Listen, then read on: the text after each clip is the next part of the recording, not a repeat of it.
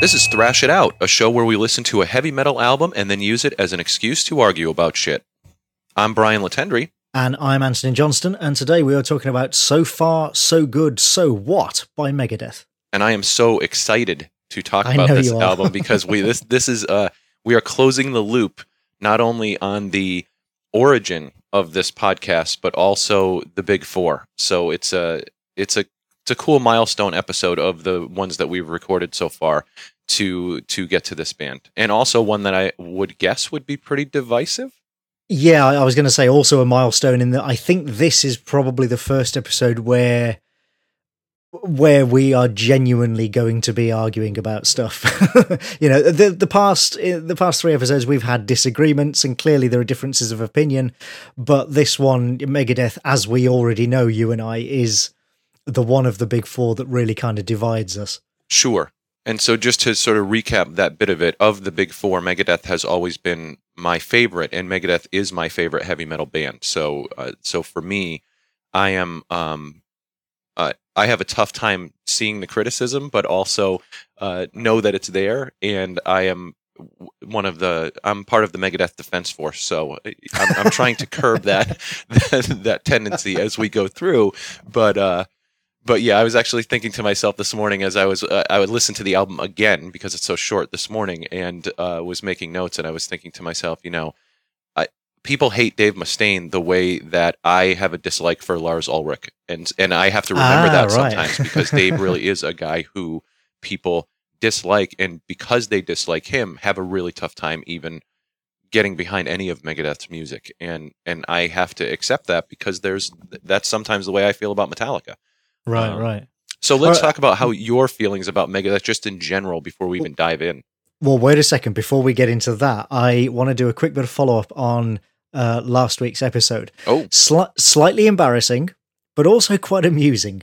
Um, you remember we got to the end of the album and the the the ballad, the bastard ballad, Bare oh yes, yep. on Stomp Four Four Two, and uh, you know, I was like, well, that's not on my copy. Yeah, Um, turns out, turns out, actually, it is. Um, was I it one of those things where you self-edited it out when you made Yeah. your own uh, mix of It- the album? Right, exactly. I never ripped it. I never ripped it. There you go. And I was, you know, when we were prepping for the show, I didn't think to actually get my CD copy. I just thought, oh, I'll just listen to it on my iTunes copy. And I literally completely blanked on that song. Like I was listening to it and I was like, yep, that's the whole album. It never once occurred to me like, hang on, isn't there a song missing here? Um I mean, I I don't normally do that. I am I'm a little bit of a completist. I am an albums guy and I have no problems with ballads per se. You know, I've got plenty of other records on which have got dodgy tracks that I normally skip. sure. But with that one, for and and I do like ballads. I mean, take me to a Metallica show, and I will be right there down the front singing along during Fade to Black. You know, sure. uh, I think Return to Serenity is one of Testament's best songs. it's a great song. I do Cemetery Gates at karaoke for Oh, heaven's sake. Cemetery Gates. That's that's one know. of the greatest songs of all time, ha- bar none. Right. Anyways, But so my point being, you know, I have no problem with ballads. One of my favorite non-metal bands is the Carpenters, for heaven's sake. I don't have a problem with that sort of song. But that particular song, I don't know. I, I I guess that shows just how much I dislike it and feel that it does not belong on the album. You know? Uh, it, that's what I think it goes to. When when we talked about it at that point in time, I think it, one of the things that I was saying about it is it just it was a good song, and it arguably might have been one of the better songs of that group of songs. But it didn't feel like it had a place on that album, and and I like you will very rarely um, do edit a song out of an album when I listen to it. The only one I can think of is a Megadeth album. It was the original Huh? um, it was when there was a cover of "These Boots Are Made for Walking" that Megadeth did on You're the, joking. on, on "Killing Is My Business," um, oh my goodness! and it was one that in subsequent releases ended up getting heavily edited because, and so there was lyrics missing and stuff like that. It was, but in any case, it had no place on the album. It didn't fit with anything else that was on the album, and even though you know, Gar Samuelson was a very jazz fusion sort of drummer, and there's a lot of blues in some of what Megadeth does.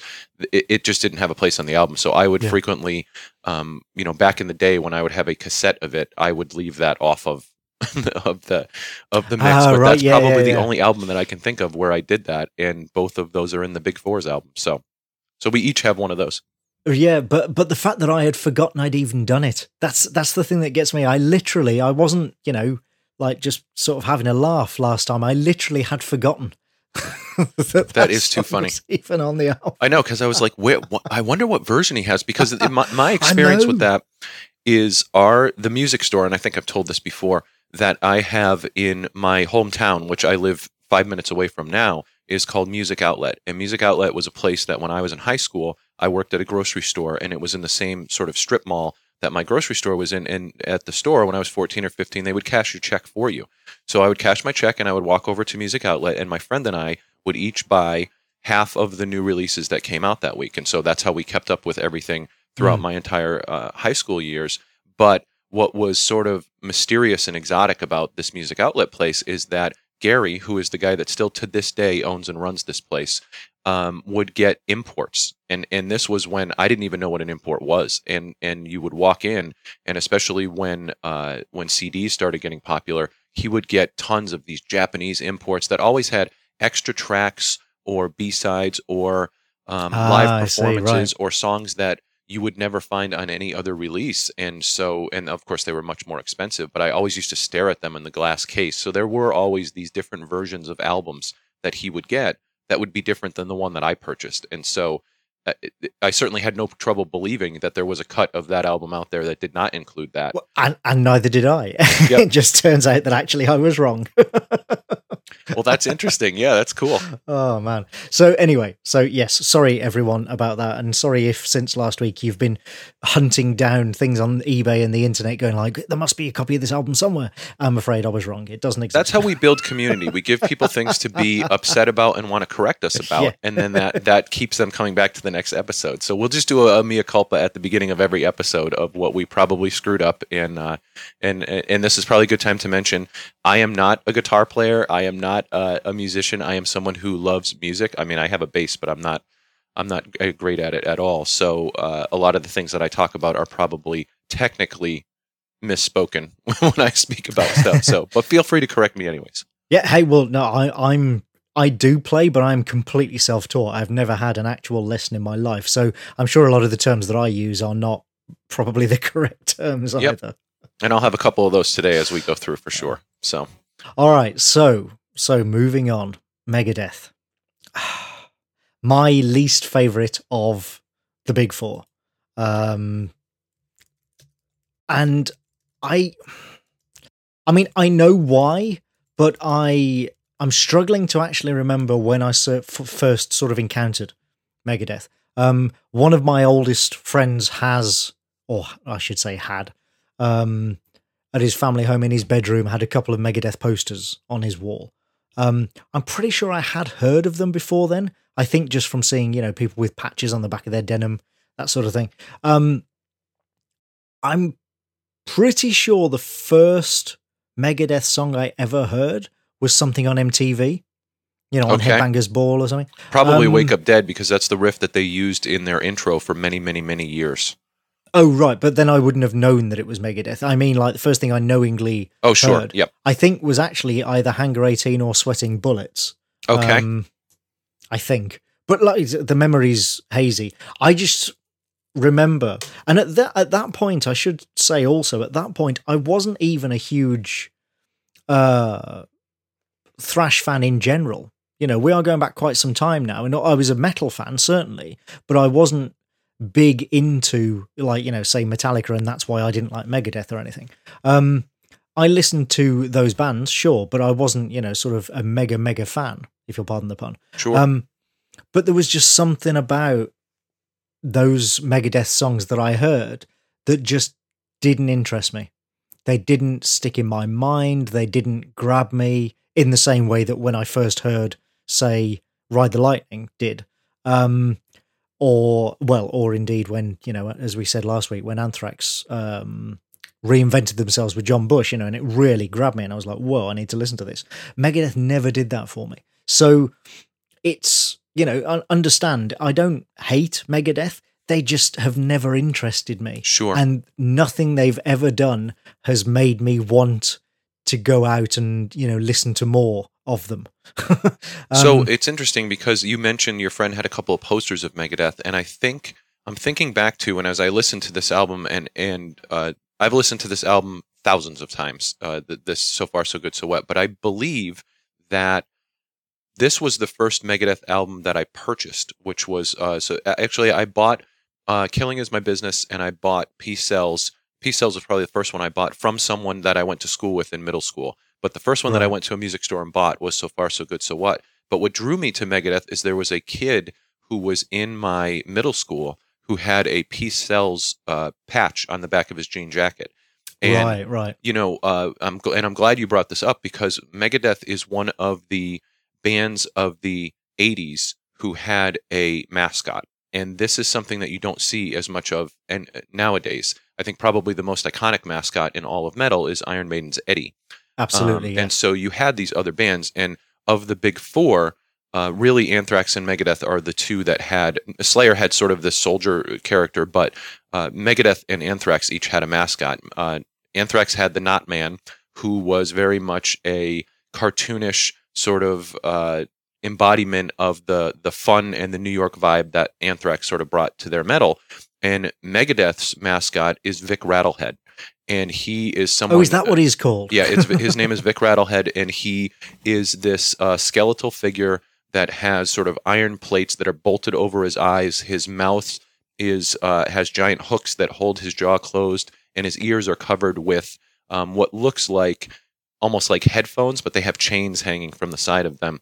And so Megadeth's early album covers, and we could talk about Killing Is My Business on a different time, but specifically like um, when you think of uh, Peace Sells and you think of Rust in Peace, there was an artist by the name of Ed Repka, and he would do these album covers for Megadeth. And the way that he drew Vic Rattlehead and the coloring that he used on the album covers and stuff, they're they're beautiful and haunting, and they they give you a sense of this character. Megadeth actually wrote a song about Vic Rattlehead um, called Skull Beneath the Skin on Killing Is My Business. And it, the whole concept of Vic Rattlehead, A, is that if you headbang hard enough, you'll rattle your brains. And that was sort of one thing behind it. But also that, um, you know, that this guy had just been stripped away and it was sort of a see no evil, hear no evil, speak no evil sort of thing. And so he was one of the more iconic mascots of a metal band during the, mid to late 80s and certainly the early 90s, he became very synonymous with Megadeth. And whenever they would do an album cover that did not feature Vic Rattlehead, they would get a lot of feedback. People would fans. not like it. People yeah. did not like it. And so um, you saw that he sort of made a comeback. And I think Ed Repka came back when they did The System Has Failed and did another cover for them. Um, but it was one of those things where um, almost like Pushead was the guy that was doing the uh, Metallica album covers and came back and did Saint Anger, I think it was. Was didn't didn't he uh, do yes. that one? But so yes. so he was very synonymous with a lot of the, um, if not the album covers, then certainly the posters and the um, t-shirts you know, and, and, the stuff, jean yeah. jacket patches and stuff like that. And so much the same way, Ed Repka and Vic Rattlehead were very synonymous with Megadeth. So being a horror fan, some of the imagery of Megadeth, and again, I think this is something that is somewhat lost in today's heavy metal and music scene. You that was my uh, sort of window into Megadeth. I was like, whoa, what is who is that guy and what is this all about? And holy crap. And the kid that had the jean jacket sold me a copy of Peace Sells, and that sort of got me into Megadeth. but but the album that we're going to talk about today, uh, So Far So Good So What, is the first one that I think I went out and bought in the store brand new.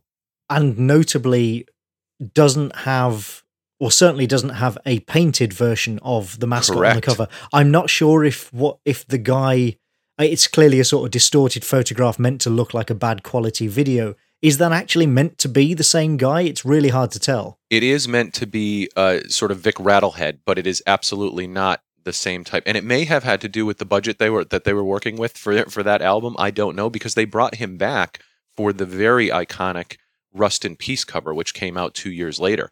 And everybody who anybody who knows Megadeth can, right. can at least acknowledges the existence of Rust in Peace. And you have that you know picture of Vic Rattlehead holding up the green gem on the front of the cover you know and it's very alien conspiracy and government conspiracy and that type of stuff. And so the imagery of some of Megadeth's covers in some ways people know that more than they even know the band's music.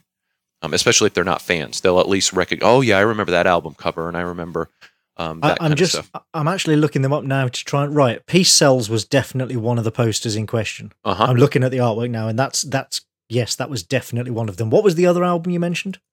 Uh, well, he origin now it's funny because the original artwork that he did, Dave Mustaine originally sketched out what he thought Vic Rattlehead looked like was the cover for "Killing Is My Business," Killing is my business. That was the that was the other one I was thinking. and it's yeah. sort of Vic Rattlehead's head with a bunch of bones behind it and stuff like that. But when the album first came out, uh, "Killing Is My Business," it had a photo cover, and it was a photo cover Ah, of yes. a recreation of the image of Vic Rattlehead with bullet holes that. in the eyes of the uh, of the iron sort of mask that he wears. and also not the Megadeth logo. Huh. Right. It was a very stylized, um, almost gothic-y, you know, Megadeth lo- logo when it Yeah, first. sort of like, you know, British uh yes.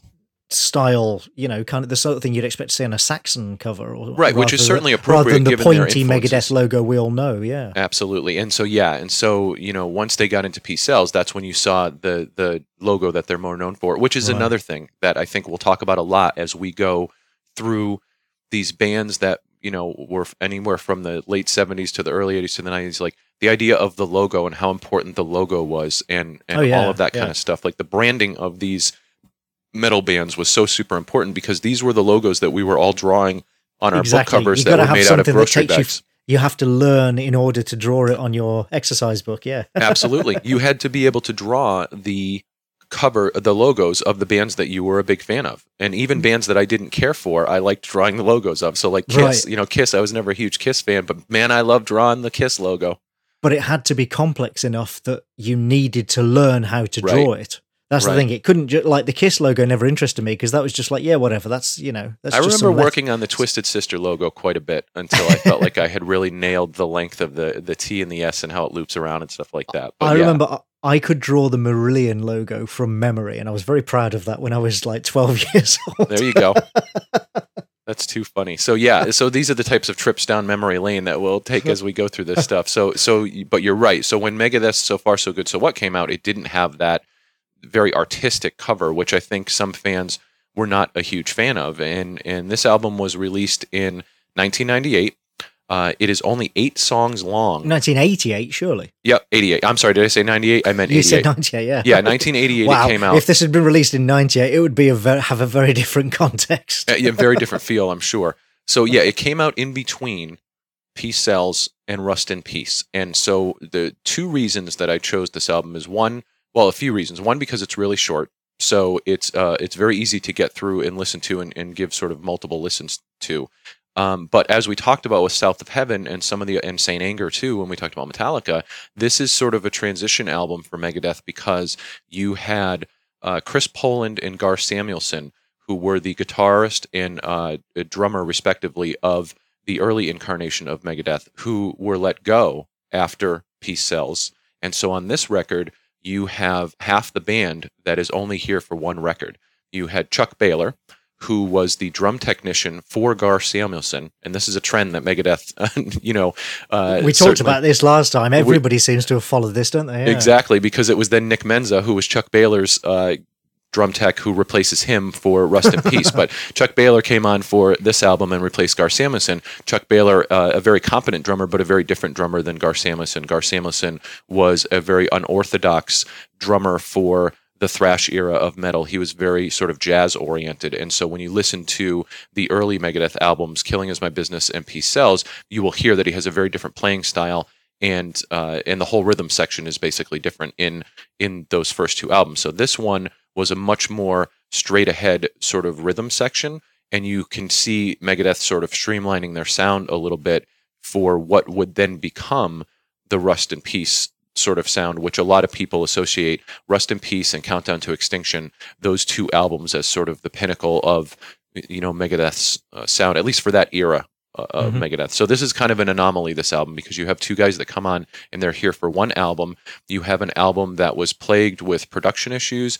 You have an album that was certainly affected by the fact that there was a lot of uh, drug use going on. You had the breakup of the early incarnation of the band, and what you come out the other end with is essentially six songs, an instrumental, and a cover ba- a cover song. So you really are getting six um, fully sort of realized Megadeth songs on this album, which was something that at the time this album was extremely well received at the time. in subsequent years, a lot of critics have gone back and taken a lot of shots at this album for reasons just like that. It's very short. There's really only six real songs on the album. Um, and so it, it's kind of gotten some flack over the years when people start ranking the Megadeth albums from top to bottom. But at the time, it was very well received.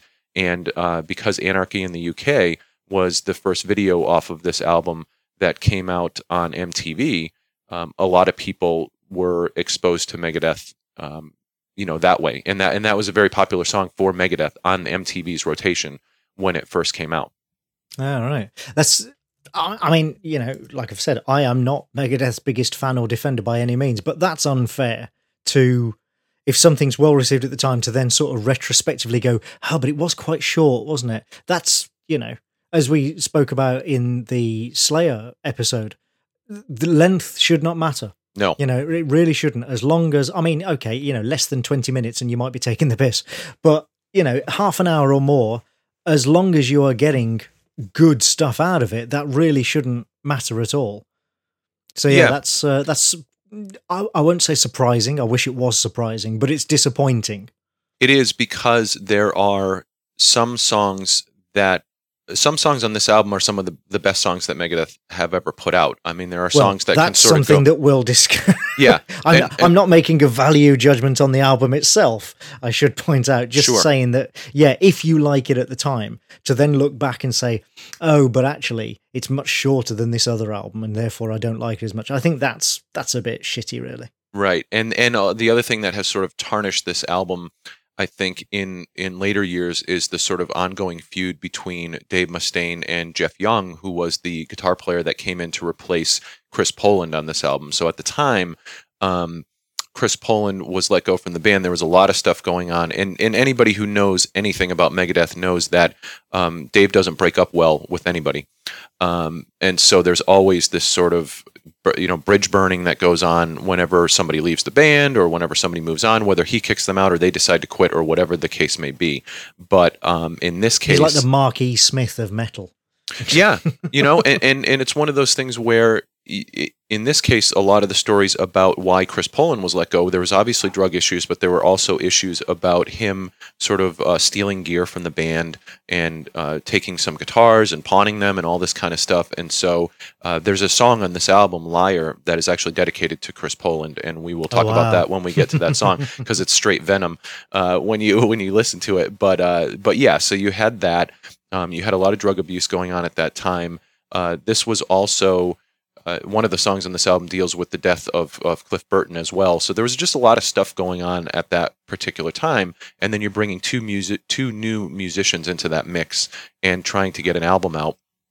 And so there's there's just a lot of behind the scenes stuff going on there. Having said that, I really like both Jeff Young and Chuck Behler as musician musicians, and I think they performed very admirably on this album, especially Jeff Young's um, got some ripping solos on this album, and you could tell that at the time he, in some ways, was was maybe a more polished guitar player than Dave Mustaine, um, which which is kind of a th- one of the themes of Megadeth is that. Um, it has had a rotating lineup over the years, even though there was some stability with the Rust in Peace lineup. But Dave does not mess around in terms of bringing ridiculously talented musicians into that band. It reminds me a bit of like Trans Siberian Orchestra, where there's just this rotating, you know, uh, crew of amazing musicians that comes through. Every guitar player that he's worked with, um, from Al Pitrelli to to Jeff Young to Marty Friedman to now Kiko Loureiro, I mean, are just amazing that he brings mm. into the band. And the same thing um, for the most part with drummers, I think as well. So he's he's always had people that I think a uh, challenge him musically, if not challenge him from a songwriting standpoint, because he's very control oriented, but uh, but certainly can hang with him. You know, he he's there. There's I can't think of any filler musicians that have come in that haven't been able to pull their weight in a band that prides itself on being very um, very complex and, and proficient in in what they're putting out there. Well, and that's as we talked about before, and we should direct people to um, that show. Actually, if you don't know uh, what we're talking about, Brian was a guest on a show that I do called Unjustly Maligned. Um, you can find that at ump.fm and it was episode uh, nine, I think, um, where we talked about another Megadeth album actually. Uh, and so we, uh, I don't want to repeat too much of what we talked Sure. about there, um, but you can go and listen to that if you want to hear us really get into you know Megadeth's reputation and why you know that uh, we talked about the album Risk and why that album maligned and stuff. Uh, it was it was a good episode and led in fact to the creation of this It podcast. did, So yes. you should definitely give it a listen. Um, but y- you you mentioned there and you mentioned here again the the emphasis on technicality and musical skill and stuff and uh as I've said before, that's always been one of the things that has bugged me about Megadeth is I mean you can it comes through in the music you can hear it on this album. There is a massive emphasis on technicality and musical skill at the expense in my opinion of songwriting. And I actually kind of wish if he was bringing these fantastic musicians on board I wish that he did actually let them write more music and write songs more rather than being the control freak. Because you know sort of I didn't know it at the time, as I say. There was just something about Megadeth music that never really grabbed me. But over the years, I've come to realize that what I don't like mostly about them is not. Da- I don't care about Dave Mustaine as a person. You know, whatever. Um, you know, the, the metal is full of people who aren't saints. you know, I really Sure. don't care too much about that. But what I don't like is his songwriting. I just don't think he's a very good songwriter. He's a great musician. He's clearly an amazing guitarist, but I just don't think he's a very good songwriter. And I wish that he had let some of these musicians that he'd employed be more involved in that process because maybe then they would have come out of it with better songs.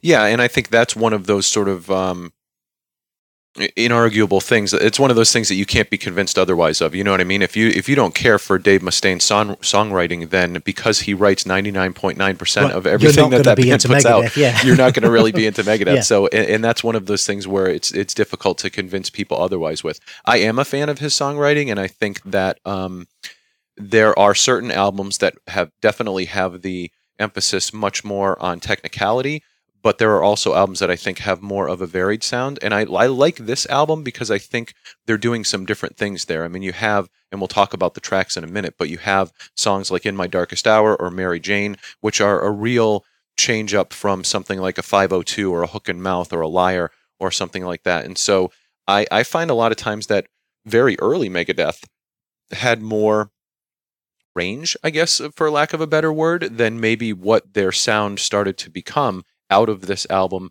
and into, uh, you know, Rust in Peace and Killing and um, Countdown to Extinction. And then when they started to, when they started to try and branch out again and have more of a dynamic range, they ended up going much more towards radio rock, and I think that's where they that's when you get risk. Yeah, That's exactly right. So you get risk. So instead of going back to looking at their roots of some of the stuff that they did on Killing Is My Business or Peace Sells or So Far So Good So What, they went more towards radio, and that is not the range that their fans were looking for them to, you know, to adopt at that point. Um, but then again, there are fans of Megadeth who want Rust in Peace every time out. That's all they want. They want Right, right. straight up. They want them to be Slayer. Yeah, ex- yeah. They they want a they want an album that they can use as a textbook for guitar. You know what I mean? And so Ah, and, right, and right, so right. Rust in Peace is and that's the thing too is is many of the fans that come to Megadeth come to Megadeth because Dave Mustaine is pretty widely considered in the metal world as one of the best guitarists ever. And so oh, people oh sure. And like I say, I, I would not take that from him whatsoever. He is. Right. I've seen, you know, I've seen videos of him playing. He is clearly an incredibly talented and skilled. You know, because talent's no good without practice, and skills no good without that spark to begin with. He clearly has both. You know, I would never take away from his sure abilities as a guitar player. But I think your your point is extremely valid in that because he retains so much control over what comes out that then there are things that he could have allowed other people to help him with that he has not allowed people to help him with and so that's why um, for good or good bad or indifferent you get what you get with Megadeth so Right. um, well, it's it's like we've said before. It's the Dave Mustaine band, and It either is. you're on either you're on board with that or you're not. Right. But that is what you're going to get. And unfortunately, as I say, that doesn't appeal to me, and that's simply why I I don't like them. You know, if I liked like you, if I did like the Dave Mustaine band, then I'm sure I would be a massive Megadeth fan. But it is just I just can't get into it. Sure. I well, mean, so let's talk about why you didn't get into this album. Well, after, i- i- here's the thing. I mean, along the same lines, I, have listened to this album. This is the first time I heard this album. It turns out that I have heard one or two tracks from it before live on the one occasion that I saw Megadeth live. Um, but other than that, this is the first time that I'd heard this album. And after listening to it many times over the past couple of weeks, um, I, I, if you ask me now, I couldn't hum any of it to you Yeah. like none of it has stuck in my mind at all and that's that's kind of what i mean that's you know indicative of it just doesn't it does there's nothing there that pulls me in uh, about it. It's uh, and i don't know why. It is purely a taste thing. There's just you know there's i was listening to it and almost every time i listened i went hang on which track's this again? Oh it's that one. Oh i didn't remember it. Oh. Sure. so I'm just looking up one of the set lists that they played when I went to see them because I, I forgot to do that this time around. But yeah, let's jump into the album. So, uh, so I think if you're going to name a song that is forgettable, and I might have to agree with you on this album, I think "Into the Lungs of Hell," which is the sort of uh, instrumental that we get to open the album, could be that song.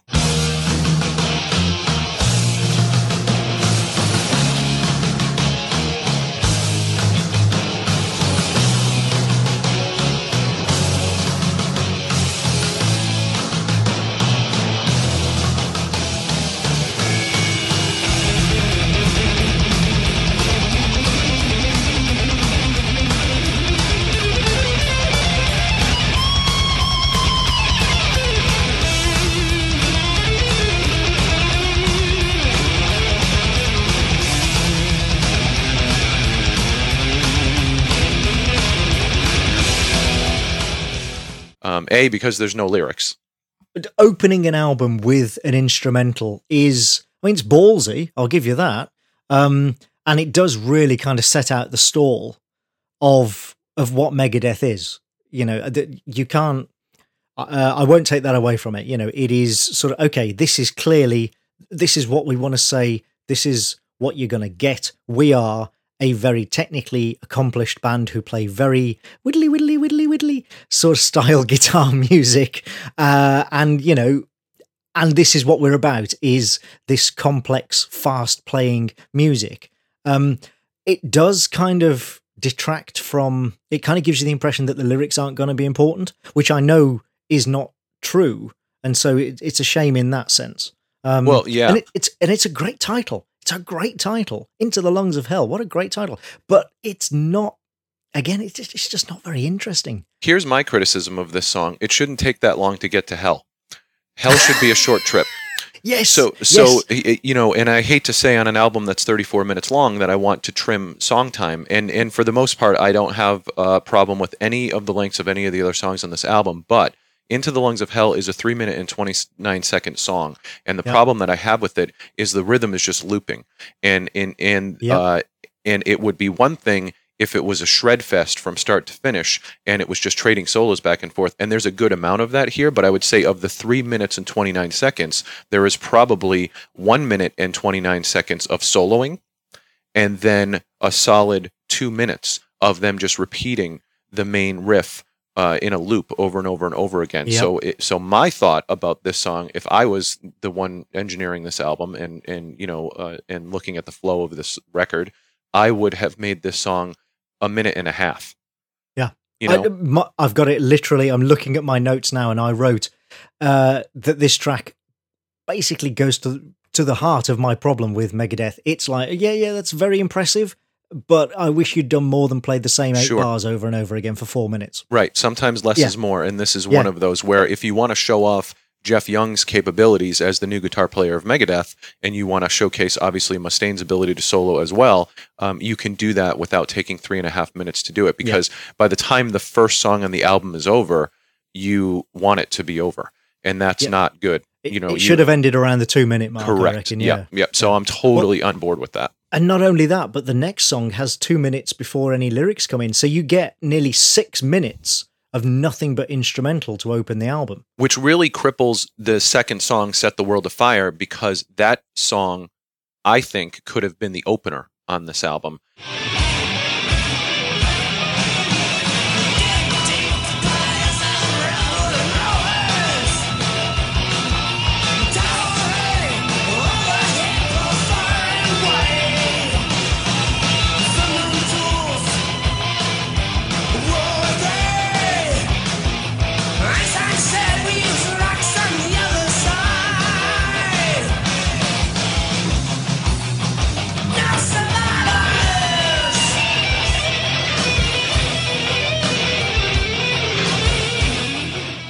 and uh, because it, it does have that intro that you just mentioned, I think you Mm. could have you could have done this and you could have stuck into the lungs of hell maybe at the halfway point or something like that, or even finished Well, up with an instrument Or the last track, yeah. Sure, yeah, absolutely. We'll, we'll talk about that when we get to the end. Yeah, um, it's yeah, it's a good riff. Set the world afire Actually, I kind of I do like that sort of you know the main riff and, and I the do too. opening is is Yep. okay. And I like Um, the way that, and, and this might just be a flaw in the production, but and this happened several times during this album. This album has a, in, a very interesting sort of production history because they fired the guy that was producing it sort of three quarters of the way through the album, and they brought in a guy by the name I think of Michael Wagner, who was a guy who ended up producing. Uh, he's produced a ton of people. Let me see if I can bring it up. I can say that name rings a bell. Yeah. It rings a bell because he produced Master of Puppets.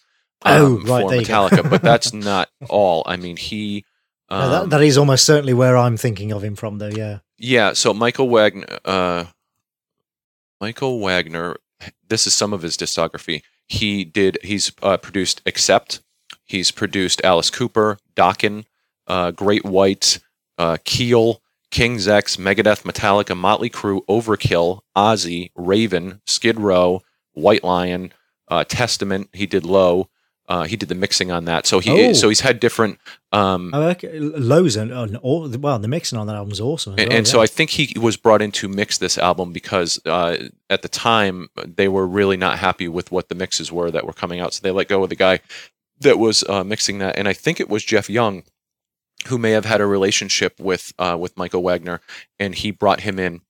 Or, or at least reached out to him, and then and then he ended up uh, mixing the album. But what's interesting about this album, from a production standpoint, is there are times where almost part of the sound like fades out and comes back in. It's got a very sort of raw, uh, sort of recorded live in the studio element to it. I think as you go through some of it, and in that uh, first song, "Into the Lungs of Hell," it almost feels like the background riff and rhythm as the solos are being played almost loops out and then loops back around in. It's got this very sort of circular feel to it.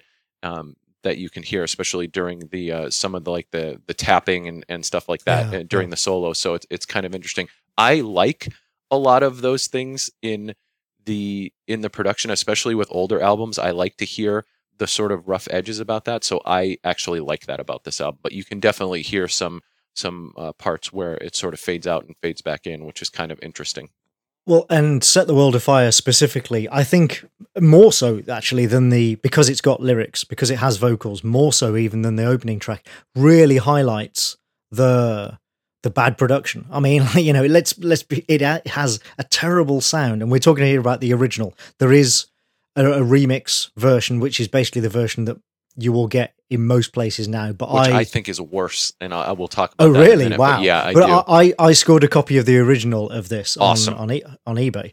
Um, so yeah, it's so I am listening to the bad production version, the original version, and it is pretty terrible. But as I've said before, I don't care sure. about that because as long as the songs are good, uh, I mean, look at most of the early Testament albums. oh, sure. Terrible. They sound like they're recorded production. through a door to the garage that someone is playing the album in. Right. Yeah. Yeah, and there is a bit of this too. It sound it sounds um, there are there are parts of the mix that just sound far away.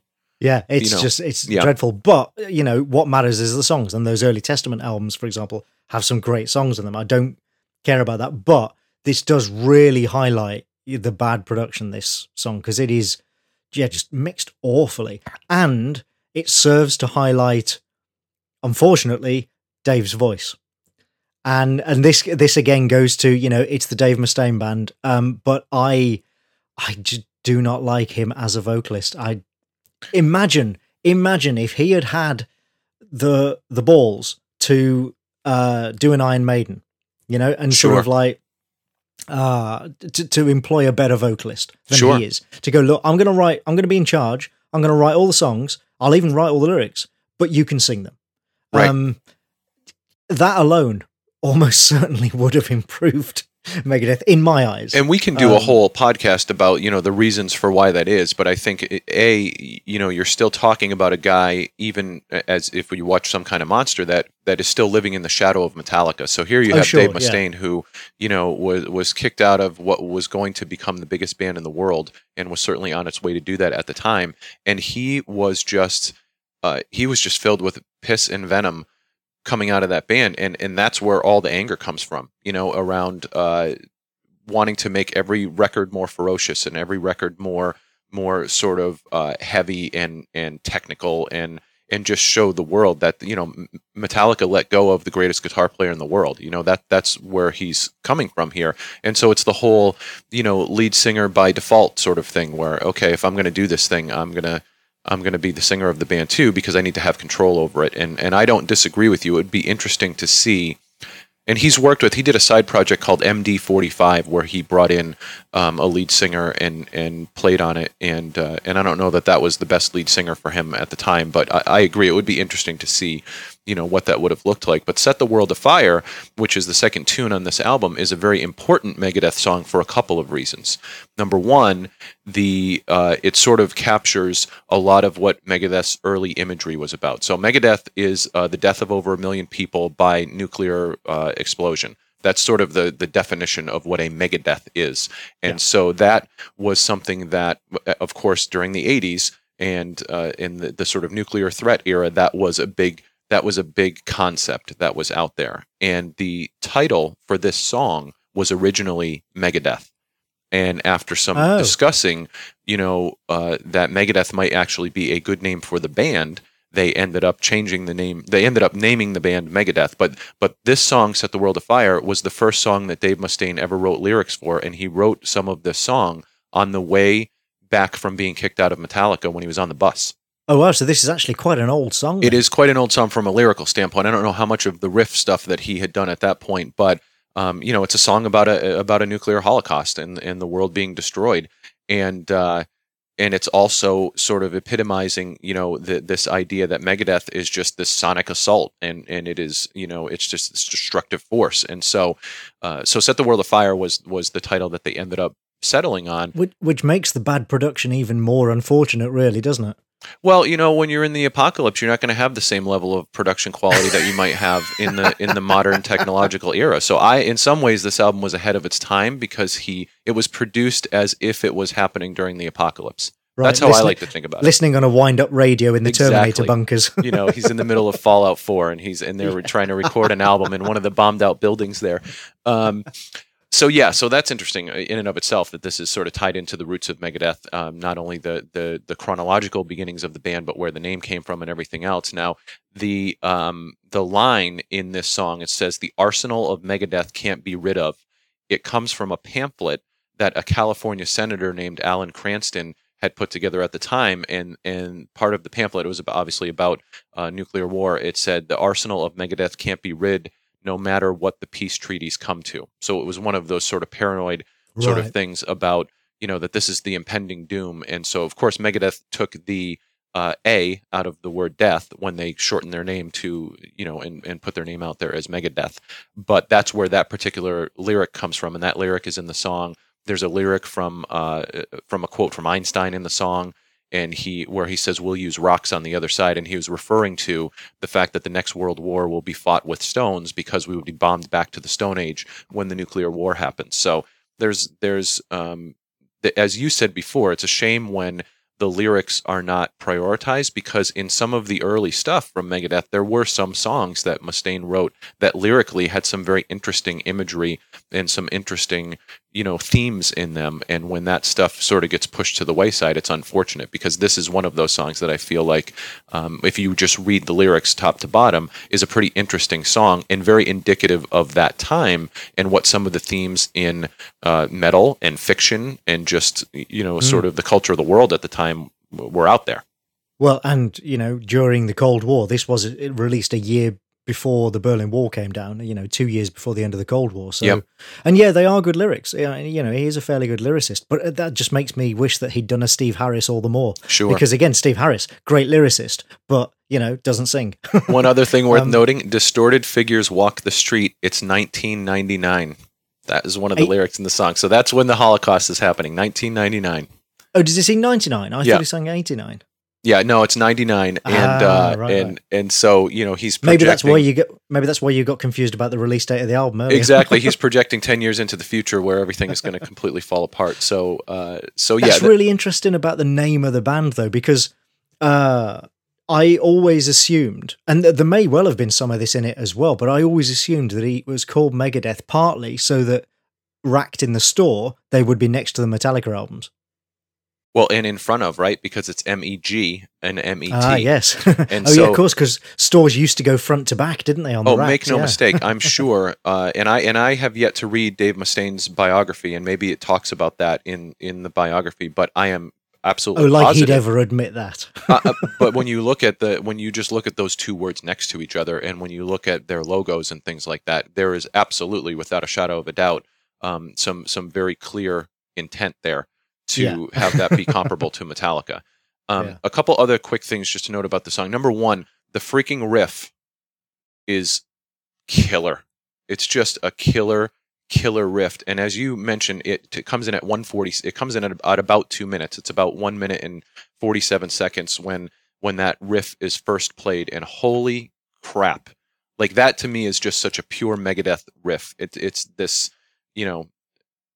It's it's just uh, freaking awesome. I, I could listen to that riff all day long, and then I really think that Chuck Behler's drums, uh, especially when he's you know hitting and holding the cymbals uh, at, at that when he's sort of driving home the end of that riff is just Yeah. so good. I love the way that song kicks in. It it is a it's a good riff. I don't I wouldn't go quite so far as uh, you know as it being the uh, the greatest riff, but it's a good riff certainly. This is one of the better songs on the album in my opinion. Without and part of that is because it has that good main riff. Yeah.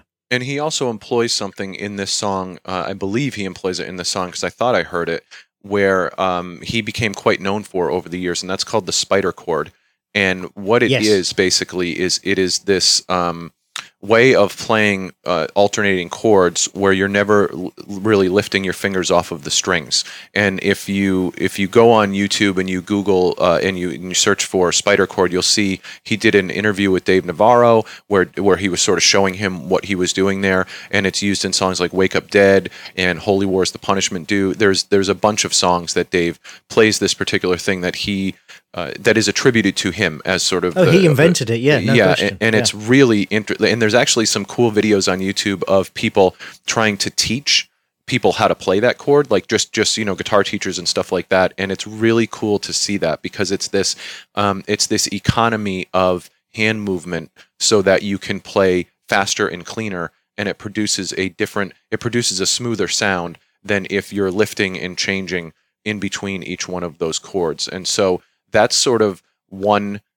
one technique that when you hear it you can start to kind of pick it out in some of some of the songs Right. but also I- gives you an idea of, of the type of um, guitar player that he is Yeah, I didn't actually realize that this song employed that. I, I do know the spider chord, but I didn't. I don't know it well enough to recognize when it's used. I think Hangar 18 actually is another track that uses it. I think that might be uh, where I. First i tried to sort of pull a followed it up, list I and i couldn't find a definitive list of Right. songs that it was used in um, but i started googling because i thought i heard it like spider chord and it seems to be right. that people are talking about how it was used in this song and there's a it's it's at like three minutes and 15 seconds where you can sort of hear these sort of alternating chords um, i love the way that the solo kind of climbs and i love love love at about 414 where he, the lyrics come back in and he's saying dig deep the piles of rubble and ruins and there is the those those singular notes being played you know sort of the end of the solo trailing off as the lyrics come back in with also that killer riff playing in the background. I just love the way they come out of the solo in this song.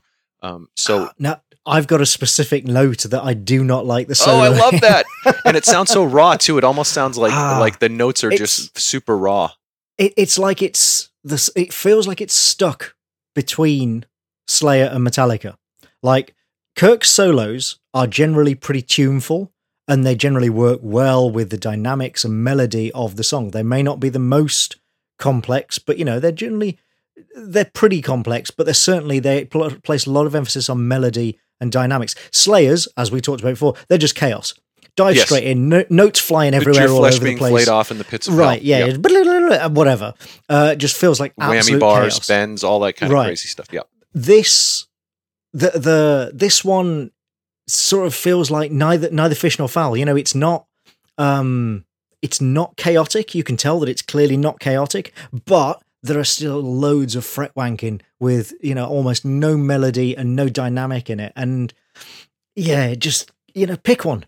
But again, I think we're we're all we're talking about this apocalyptic, you know, sort of world destructive song sort of thing. So I I and maybe it's not you know intentional, but I do feel like with some of the some of the ways that uh, they play chords and some of the that kind of there's a lot of flourish to what to a lot of the stuff that that Dave and also his other guitar players do in Megadeth, and so I I kind of feel like some of that stuff is intentional, just to be this sort of weird, like almost off tune coming at it. But uh, but I love that in the background you've got the riff just kicking in behind it, and it's almost like um, you're ha- you're still hanging on to this piece of the solo.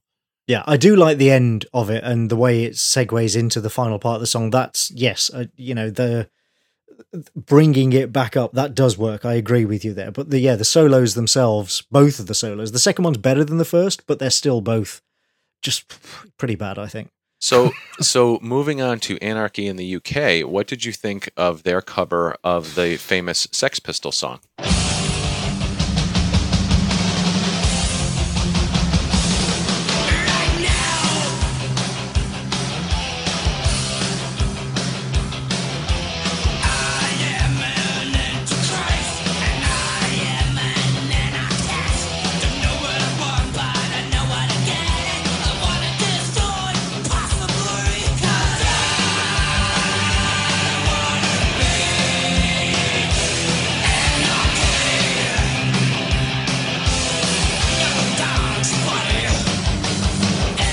Okay, so uh, for people who haven't heard me rant about this before on various other shows, um, my my grand unified theory of cover versions is that you should either make a version that is so much better than the original, played better, performed better than the original, that it just blows the original out of the water. Good example of that would be Soft Cell's version of Tainted Love, which is so much better than the than Norah Jones's original, Gloria Jones, Nora Jones, uh, Gloria Jones's original. That nobody even remembers Gloria Jones's original. You know, unless you're a Northern Soul uh, aficionado, you've never even heard of it. Anthrax's "Antisocial" is probably another uh, example of that.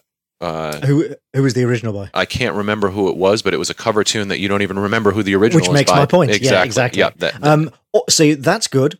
Or or you make it your own and you do it in your own style so that it is completely different uh, and therefore you know is almost incomparable to the original. And a great example of that is the Type O Negative version of Black Sabbath mm-hmm. by Black Sabbath, which sounds nothing like the original song. And I mean, like apart from maybe three chord changes, it's almost and a few lyrics, it's almost completely different.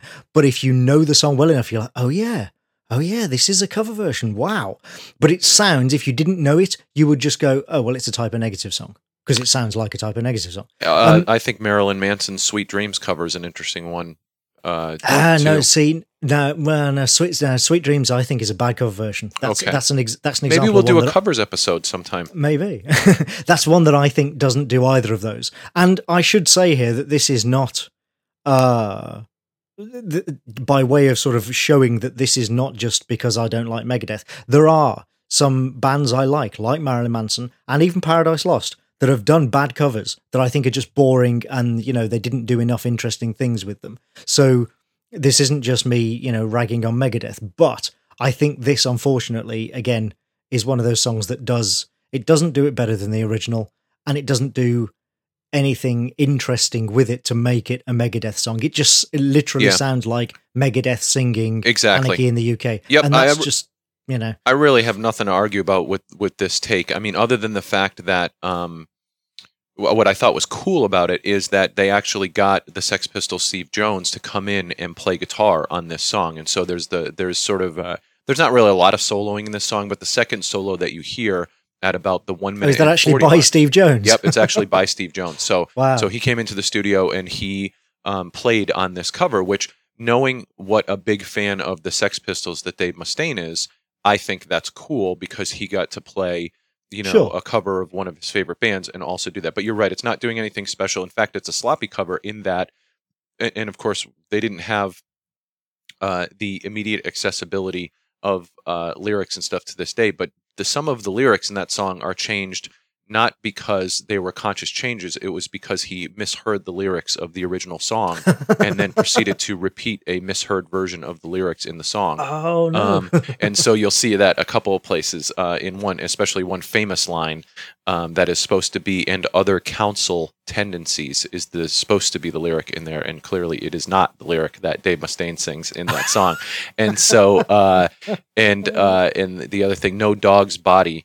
Is another song, uh, lyric that he uh, sort of misheard, and so there's a lot of repeating of, of misheard lyrics there. And obviously, the change to "Anarchy in the USA" is a conscious one. And what's interesting about Oh, right, sure, this but song that's you know that's is fine. Yeah. until Dave Mustaine became sort of a uh, sort of a born again Christian and stuff like that. Anarchy in the UK was the way that Megadeth closed every live show, every Really? live show. It was Wow. the staple closing song of their live shows, and I've probably seen Megadeth.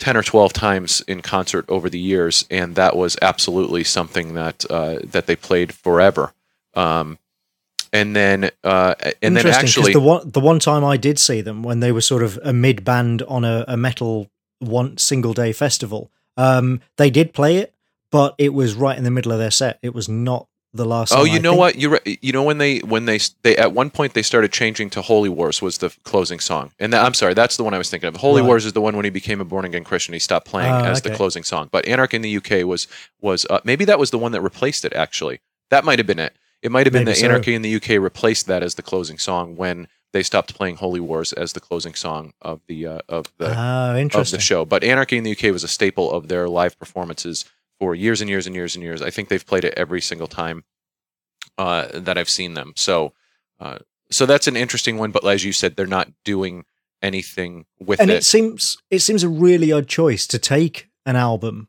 that only has eight tracks and only runs for like 33 and some minutes and use up three of those minutes with a cover version It- that's a really strange thing to do it's and also, a weird place to put it in the flow of the album. yeah well and it's also like i know a lot of bands do cover versions partly to bring attention to bands that influence them right. to their fans who haven't heard of them. You know, that's a very common thing. A lot of the grunge bands did that with, you know, stuff like Sabbath and Zeppelin songs. But this wasn't even a dozen years after Nevermind the Bollocks. Right. This is less than, this is 11 years after the Sex Pistols album that this was released. So nobody listening to this album had not heard of the Sex Pistols, you know, because they had such a massive impact throughout music, throughout culture. Sure. You know, punk, you know, you can say punk died two years after the Sex Pistols, and that, that may well be true, but that's still only eight years before this album was Correct, yeah. released. So it's not like they needed to tell people about the Sex Pistols, you know? So yeah, it's just a really, I mean, I can understand if he was a huge fan, fine.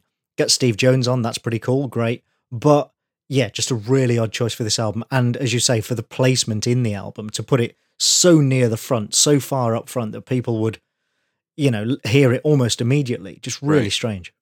Now, the next song, Mary Jane, is a song that uh, people would immediately just assume from looking at it is about marijuana. In fact, it is about the story of a young witch who was buried alive by her father near a place called Loon Lake in Minnesota.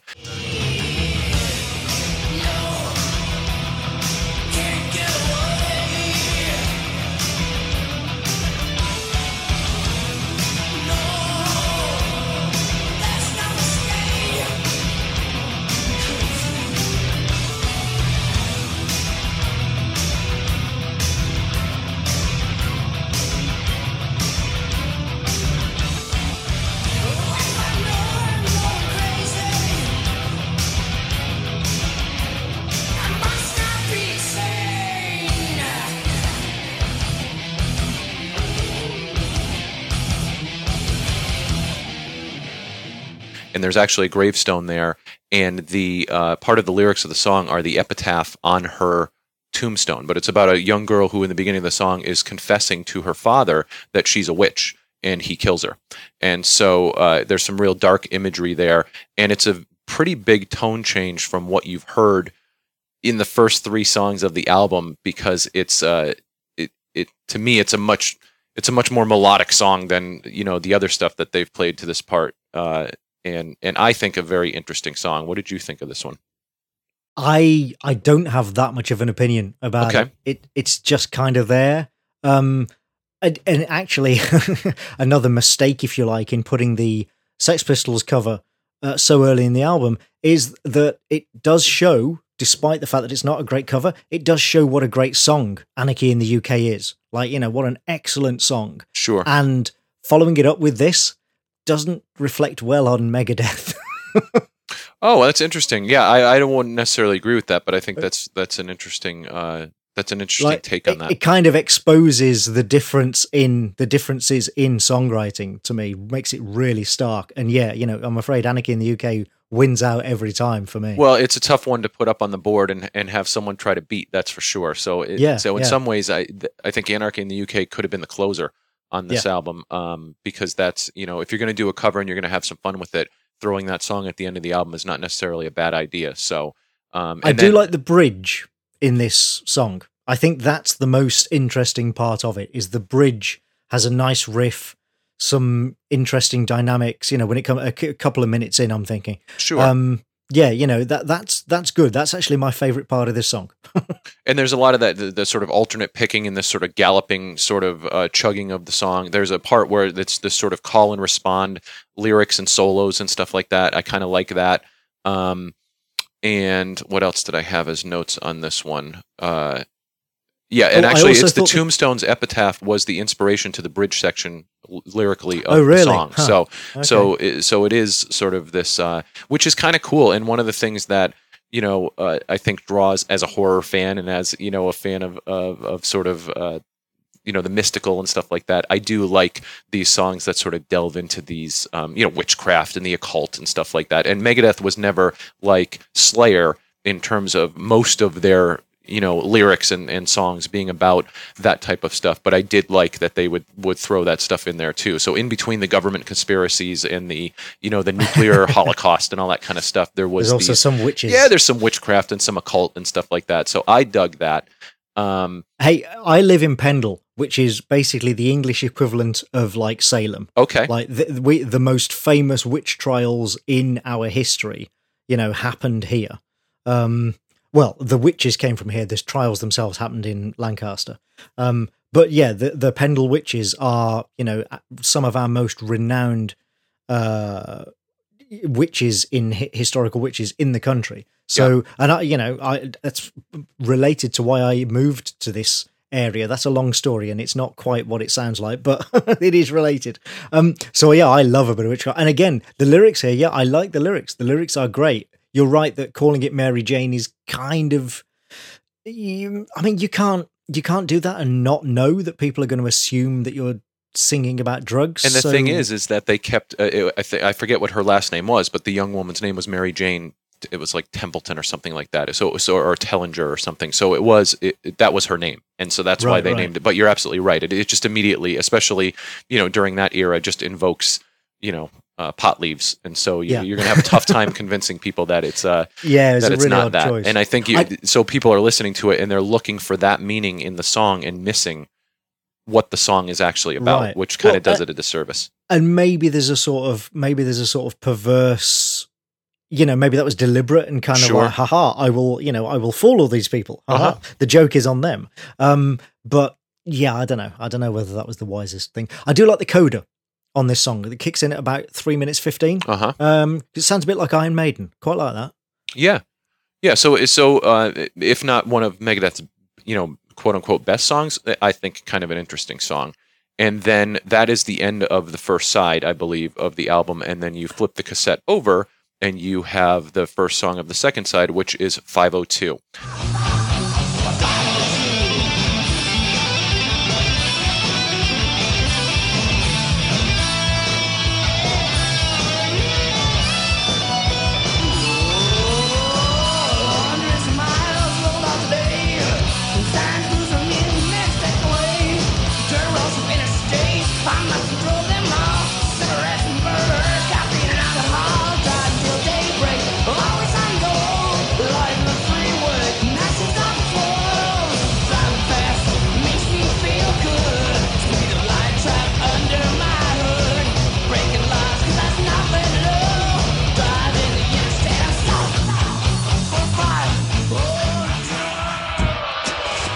this I, I would assume this is a love it or hate it song for people. I freaking love this song. Um, I, love, I wouldn't go as far as love, but it is my favorite track on the album. Oh, yeah. good! I'm so glad because it's got this sort of uh, you know you've got the galloping opening dun dun dun dun dun dun dun, dun and then you've got that you, you, playing the opening riff over that. So there's no stopping of there. there's it, it's sort of a seamless riff overlaying over that uh, that galloping opening, and it revs up and it's a song about. It's a very simple song lyrically. I mean, it's a song about driving cars fast, and and this is a theme that you see in a lot of. Uh, not a lot of, but a handful of Megadeth songs over the years. They did a song on, um, I think it was Endgame 1320. There, there's Moto Psycho on uh, The World Needs a Hero. So there, there's definitely songs about driving fast cars and, and, and stuff like that. And so lyrically, this isn't an interesting song, but musically, it's got, it's just a great thrash song. Yeah, I d- nice riff. Uh, Dave's voice actually doesn't sound too bad in this one. I think this is probably his best vocal performance on the album as well. Um, even the finger tapping, you know, the frat, frat wanking is actually like it fits. It, it works. It's in places where it works, and that's the only places it's in. And you know, it's got pretty good dynamics. This song as well, which is something I know I always bang on about, but something that Megadeth lack in general. But this song, I think, has it. Um, I really could do without the skit in Oh, middle. you don't like the, you don't like the uh, the the stealing the No, car and then crashing I- into the I- you know the tree or whatever. No, because when I first heard it, like, when I first heard it, I wasn't really listening to the lyrics, and then I heard that skit, and I'm like, wait, is is that what it is? Is he just driving a fast car and then he crashes it? Yep. Is that That what is this exactly song's what actually it is, about? sir. And then I went and looked at the lyrics, and I'm like, oh yeah, yeah, that is what this song's about. So lyrically, yeah, not interesting at all, but like I say, a good vocal performance. I do like the way that the song explodes out of the car crash. I so so even if you cut out ninety percent Right, of that right, skit, I do like the way that the music fades into the. And this is actually one of the songs that I do like the mix on because the music fades into the background while the skit is playing over the front of it, and then when the car crashes, the music explodes out of the car crash, which I thought was pretty awesome. Um, yeah, I think uh, you. So that's a great point you bring out about uh, Dave, uh, you know, musically in terms of vocally on this song, because there are certain songs from Megadeth where you think to yourself, okay, well, if he just stuck within that range right, and yeah. kept things in that sort of window, then Yeah. he wouldn't but- embarrass himself, and he wouldn't, Right. and not, maybe not even embarrass himself, but he wouldn't be reaching for something that he's clearly not capable of doing. And that's one of the things that is can be frustrating sometimes about Megadeth is that you have this guy who is just a freaking uh, scientist when it comes to playing guitar, and then when you see him struggle vocally. It's just a contrast that is unfortunate because Yeah, you know, but Mustaine has never struck me as a man who would let, uh, you know, whose ambition would be limited by his ability. sure, You know, and that's admirable in many ways. But yeah, and they've sold 50 million records, so he's doing Right. something right. But you're absolutely Yeah. right. Like, like if, Yeah, if like he, fifty million more than me. ex- well, right, but but i for a guy that's been chasing the um, you know success of Metallica for his entire career, you wonder had he made that choice to bring someone in who could sing, and he Right. became you know just the the frontman guitar player. Uh, would that have changed the success of Megadeth over the years? But I also get the sense that you know part of him was like, well, if James is going to sing, and he's going gonna be, sing, yeah, yeah. exactly. You know what I mean? Yeah. I'm going to sing, and I'm a better guitar player than James, so I'll do, I'll, I will do what he's doing better. Yeah. Um, and and Uh, but I know exactly what you mean. About like I, uh, I do sing occasionally, and you know, many years ago when I was in bands, I was often a frontman. Um, I, I will, I have no false modesty. I'm a pretty good frontman. I'm not a very good singer. Like my range is really limited. You know, within uh, like three quarters of an octave. Sure. I'm pre- I'm pretty good, and I can sing with a lot of power. Outside of that, forget it. You know, I just can't do it. I can't hit really high notes. I don't have a very low voice. Um, but within that range, you know, I I know I can hit it, and that's so I can relate to. And that is frustrating. Yeah, you, you get a track like this, as you say, where you think like, this is actually a pretty good performance. Why didn't you just do more like this? But like I say, he's clearly, and he's shown over the years, he's clearly a man who will not let himself be restricted. And like I say, I can I can admire that in some ways. You know, I can identify with that. I, I find that quite admirable. But you know, if you do that, then you've Right. got to you've made your own bed and you've got to lie in it. Exactly, And and that the ma- flip side is that he doesn't accept it. Right, and and the and the flip side is that you know you're not a fan of Megadeth, and that's one of the reasons. And so you know he clearly has made that choice, and and he has, and you live by the sword, you die by the sword in that situation. exactly. Yeah. So yeah. um, so yeah, so and again, from if you're coming to the band looking i- i- for certain things or, or prioritizing certain things, that that turns off a whole area of the audience who's looking for a decent singer when they come to the band. You know, so um, so okay, so Well- 502 straight ahead, just ripper of a song, and then Although I I wish they'd ended it properly.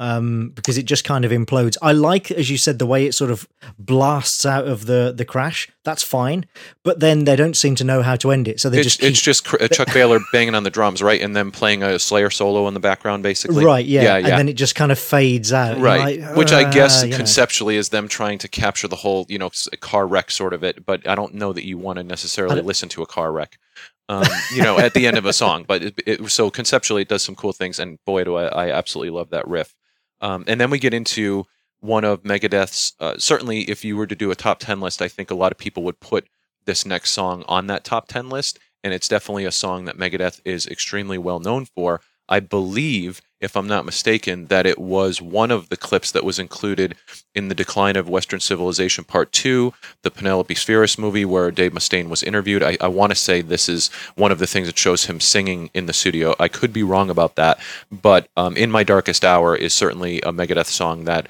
they're known for.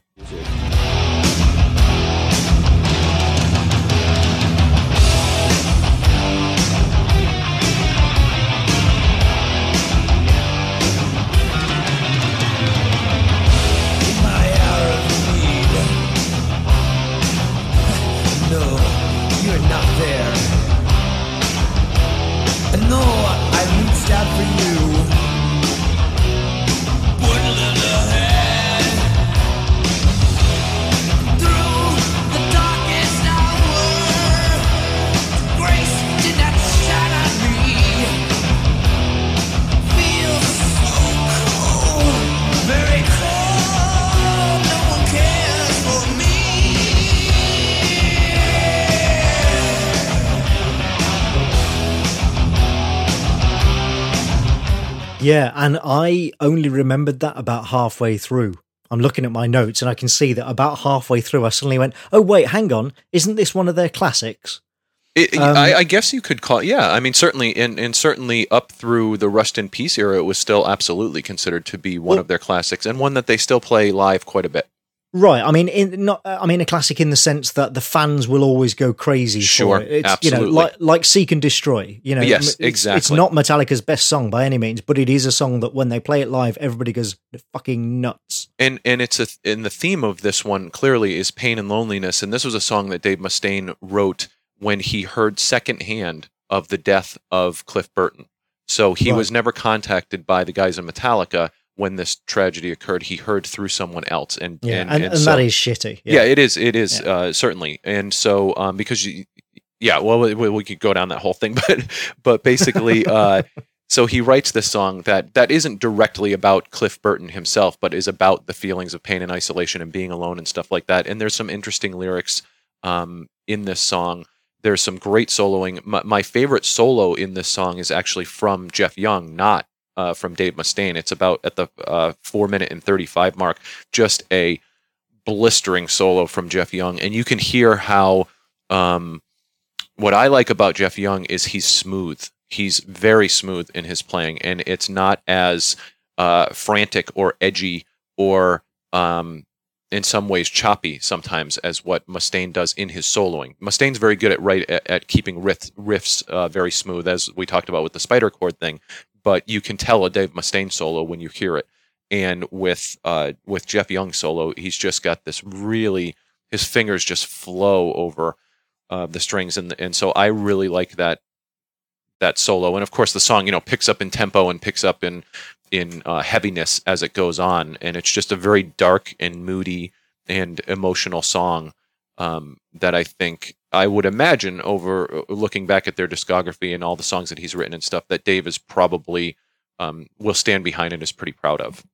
Do you think? Really? Wow. I think so. Okay. So it doesn't do really much for me at all. Uh, I mean, I understand the background behind it, and when I remembered the context of it, it was like, oh yeah, because you told me about that this track was, you know, in response to Cliff's death and stuff, and so I can, you know, I can bring a little contextual understanding to it, but musically, uh it just it, it reminds me of early Helloween. Which is not really what I expect from Megadeth. I could just, I was like, yeah, I could imagine this on Walls of Jericho, you know, Uh-huh. with when Kai was still singing. It's, uh, That reminds me, we're gonna have to do a Helloween album at some oh, point. we'll, but we'll yeah. definitely do a Helloween album, yeah. But um, it's not a good performance So- from vocal vocal performance from Dave. I will I don't think a quote. musically it's uh, Oh, that on, he said because there, there's a lyrical site that I found that has quotes of like what was stuff behind the albums, and so he says, um, uh, "This is in 1990." He says, "This is a song that was written the day I found out about Cliff Burton. Uh, it's a very moving song for me because it really expresses a lot of the emotion that I was going through. I was really sad, and I think the music kind of carries that kind of feeling with it. A lot of people have written our fan club and said, you know, at- at times I have nothing to live for, life sucks, and then you die, and and uh, and that this song has been." Uh, helpful to them emotionally, kind of yada yada. He says um, sometimes people have said that it gives them hope to carry on. It's sort of cathartic. And he says, anyways, I hope this song works for you. And then he also went on to say, um, Maria Ferraro, who was known as Metal Maria back in the day, she worked for Megaforce Records. She was the one that called uh, and let him know that uh, that Cliff Burton had died. right. And so, uh, Yeah, I mean, like I say, I you know, bringing contextual understanding to it. Yeah, I can. And if people like this song, hey, you know, knock yourself out. Cry. There are people out there who are like Brussels sprouts, and I can't stand them. So, you know, th- that's whatever. But for me, I just if I if I hadn't remembered that you'd told me that this song was significant, I would have just gone, Puh, meh. You know, I, Right. it's just not interesting. The, like the last ten seconds of music in this, to me, are the most interesting part of the song. sure, Um, absolutely. which, which makes a change because most of the songs on this album have pretty bad endings. Uh, yes. but this one actually has a good musical ending. I Uh, like that. totally but we agree. have that brings us to we have got to talk about what on earth what is that that, that stuff at the beginning and end? That weird VO about credibility and stuff. That's like that's not Cliff, is it? Or I- is it? I d Don't think so. it sounds just like a random fan. I think you're right. Yeah, and, And I- it's just it's just weird. That that's that's a perfect example of um you know that old adage that like if you have to tell people you're cool, you're not cool. Right. Yeah, and I, I would say that Dave's probably guilty of that in a lot of the songs that they've you know written over the years. Like if you like, uh, especially some of the early stuff. Like if you have to tell people you're a super heavy heavy metal band, then you're not maybe the superest heavy heavy metal band. Right. Um, that type of stuff. So no, I totally get that. Um, I'm extremely interested to know what you think of the last two songs in this album. So let's talk about Liar.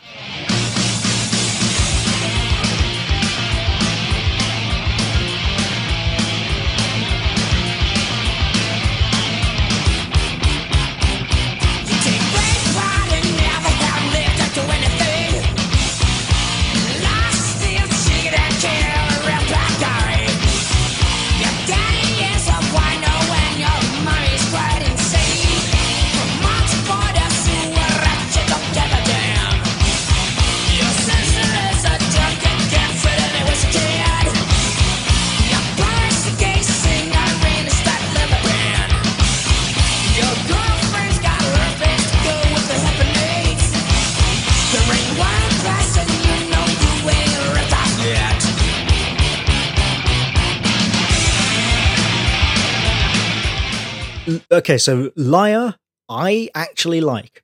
Oh, awesome! Um, because I love yeah, it. This is the other track on this album that, uh, apart from 502, basically, if this and 502 were on a compilation, I wouldn't skip them. Which is kind of the highest compliment I can pay a Megadeth track. Is it safe to say that you like the more up, up tempo, uh, in terms of at least from a riff standpoint of Megadeth stuff? Is that if you had to pick like what what flavor it seems of to their be, doesn't it? Yeah, yeah. And I- and I'm not, you know, I'm not a guy who's obsessed with you know speed and like fast tempo stuff. You Sure. know, uh, most of my metal listening nowadays is actually quite low tempo. You know, like doomy stuff. But I don't know. I think maybe because with Megadeth they're kind of controlled chaos, where I think with Slayer it's just chaos.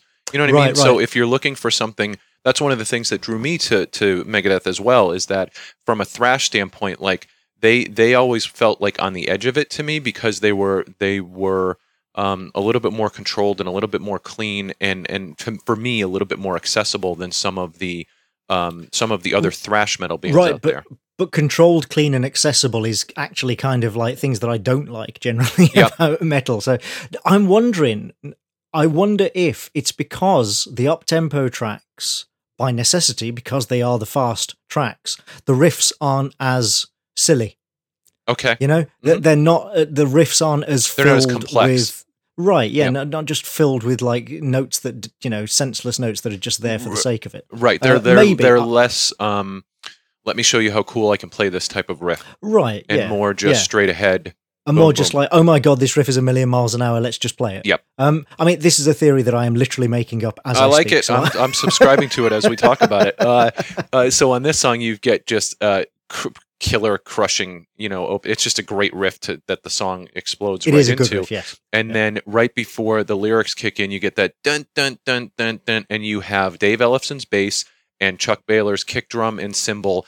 And, every, and and the and both guitars just perfectly in sync, and I love that. It's just it, it's almost full stop, and then it kicks in, dun, dun, and so like Yeah. I just love the way this song brings you into the first verse and it's it, so it starts with a killer riff but then it just gets this you know which again to me is is very megadethy where it's just like this well timed in sync just sort of assault and uh and then it just carries right through the rest of the song And perhaps not coincidentally, uh, this is the other track on the album that actually reminds me of Testament.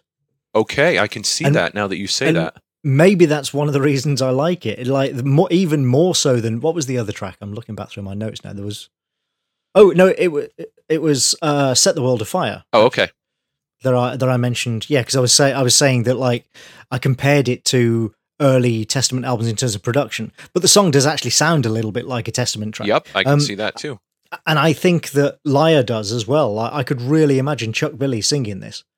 Um, and uh, yeah, and maybe that's one of the reasons I like it. I even like the solo. I even like the solo in this one. there is well the nice thing about this solo is it's just hate fueled you know what i mean so it's it's just a ripping solo and and this is the song that dave wrote about former guitarist chris poland and if you had any questions about how their relationship ended then you can see that it didn't end well um you know based Yeah. on the lyrics of the song which is just to me uh lyrically it's very juvenile. It's basically you know the type of um you know trash talking that that you would hear on the playground you know or in the schools of a middle in the halls of a, a junior high or a middle school um, just trying to say whatever you think that might hurt the other person you know in terms of insulting them uh, and and what Yeah, a terrible yeah. person that they are. So it's just straight venom from front front to back. And for a megadeth song that's not necessarily a bad thing and, and certainly not out of place in uh, in what you would expect from them but yeah this is this is a pretty straight ahead thrash song to me Yeah, I mean, lyrically, it you know, it's like whatever. It is quite juvenile and not very interesting, but uh, yeah, take just the actual vocal itself, uh, aside from the lyrics, and yeah, the, And the energy. musical- yeah right, and the, and the the just the general songwriting. Yes, Yep. as I say, this is along with Five Hundred Two. This is my favorite track on the album. So And then we finish with a song that is, I think, very interesting for a couple of different reasons. It's not as, uh, it's certainly not as fast as Liar, but I feel like it might be the heaviest song on the album, um, especially once the the main verse really sort of kicks in, and this is Hook in Mouth. hmm, really interesting.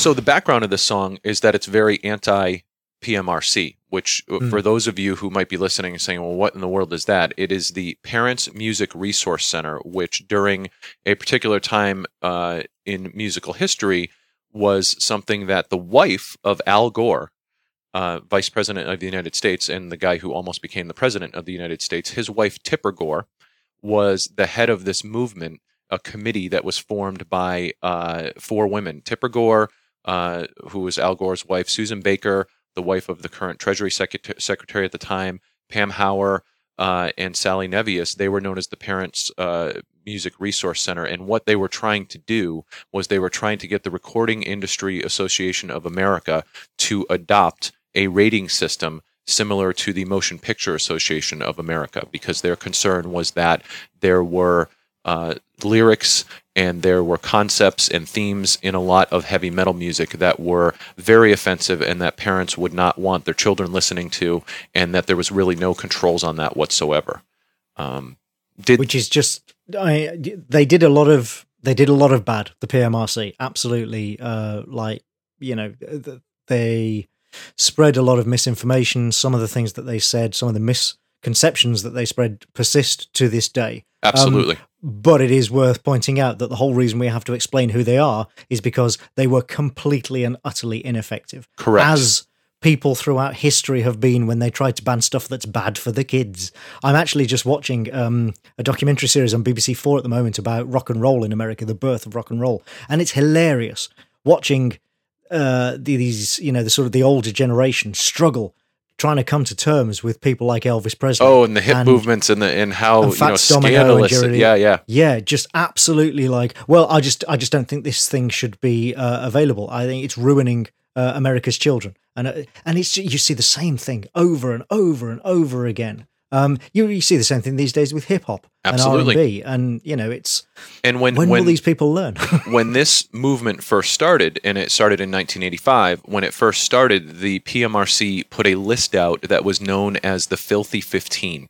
And so these were 15, uh, not even heavy metal songs, they ranged from pop through heavy metal that they felt were examples of the most objectionable, objectionable type of content that they were trying to essentially get rated. And I'll just give you, I'll read you very quickly the 15 songs. So, number one, Prince, uh, Darling Nikki, uh, because it had uh, themes of sex and masturbation in it. Sheena Easton's Sugar Walls, Wow. sex. Judas Priest, Eat Me Alive, sex. These are the content things. Of the, Vanity's Strap On Robbie Baby is uh, sex. Motley Crue's Bastard, violence and language. ACDC's Let Me Put My Love Into You, sex, obviously. Twisted Sisters, We're Not Going to Take It uh, for violence because it, they figured it was inciting violence. Madonna's Dress You Up, sex.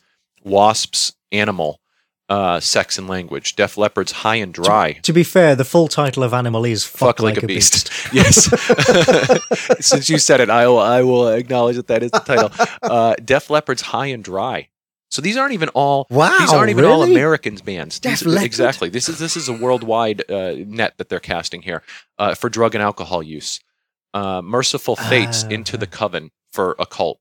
Uh, Black Sabbath's Trashed for drug and alcohol use. Mary Jane Girls in My House for sex. Venom's Possessed for occult concepts. And Cyndi Lauper's She Bop for sex and masturbation. That's your uh, filthy 15. Cyndi Lauper. Cyndi Lauper. So everybody from Prince wow. to Cyndi Lauper to ACDC to Wasp to and Merciful Venom. Fate Yeah.